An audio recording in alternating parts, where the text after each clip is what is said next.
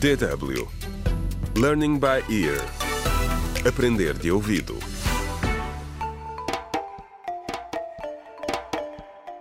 Contra o crime. Olá, bem-vindo ao 24 episódio do audiolivro Contra o Crime. A importância da família, escrito por Marta Barroso. No episódio anterior, Tomás contou como foi o pior dia da sua vida. O dia em que soube que a mulher linda tinha morrido. Foi também o dia em que ficou a saber que finalmente era pai de um menino. Entretanto, a investigação do Dr. Matos continua.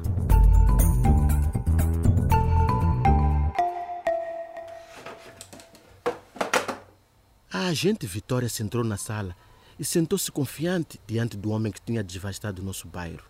Então, doutor Matos, ou como devo chamá-lo agora, ela era uma interrogadora dura, bastante destemida quando necessário.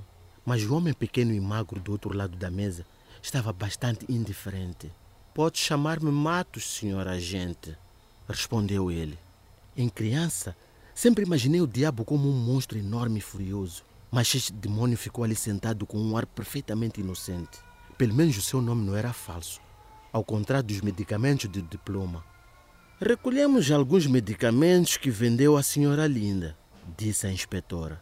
Ela pensava que estava a tomar contraceptivos, mas os nossos testes mostraram que as pílulas eram apenas farinha. Confirma. Sem resposta. A inspetora continuou. Portanto, primeiro vendeu medicamentos falsos à senhora Linda, fazendo-a acreditar que eram contraceptivos. E depois não a conseguiu ajudar quando ela engravidou e teve um parto prematuro. Nessa altura, ela conseguiu uma reação. A culpa não foi minha, protestou. Ela veio à clínica à procura da enfermeira, mas a Linda acreditava que ele era um verdadeiro médico. Ele tinha recorrido à clínica para ser ajudada por profissionais. Não se atreva a pôr a culpa disto na enfermeira. A oficial Vitória interveio. Diga-me, onde arranjou os medicamentos falsificados que vendia na farmácia da sua clínica? Nenhuma resposta. Confirma que todos os medicamentos que vendeu foram comprados no mercado negro. Hum, podemos dizer que provavelmente fiz algumas más escolhas em matéria de importação, sim. Más escolhas.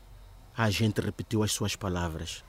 Abrindo uma clínica sobre falsos pretextos de tratar pessoas doentes com medicamentos falsos e deixá-las morrer porque não têm qualquer conhecimento médico ou formação. Chama isto mais escolhas.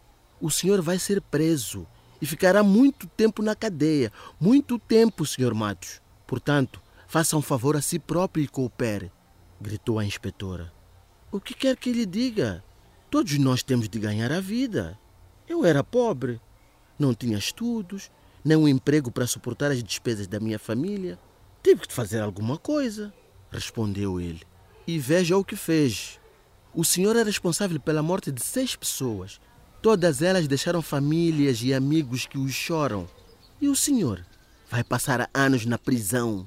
A prisão do Dr. Matos significava que se fazia justiça, mas não ia trazer a Linda de volta. E ainda não era claro porque tinha morrido. Por que, é que ela entrou em trabalho de parto tão cedo? A investigação estava apenas a começar. Contra o crime.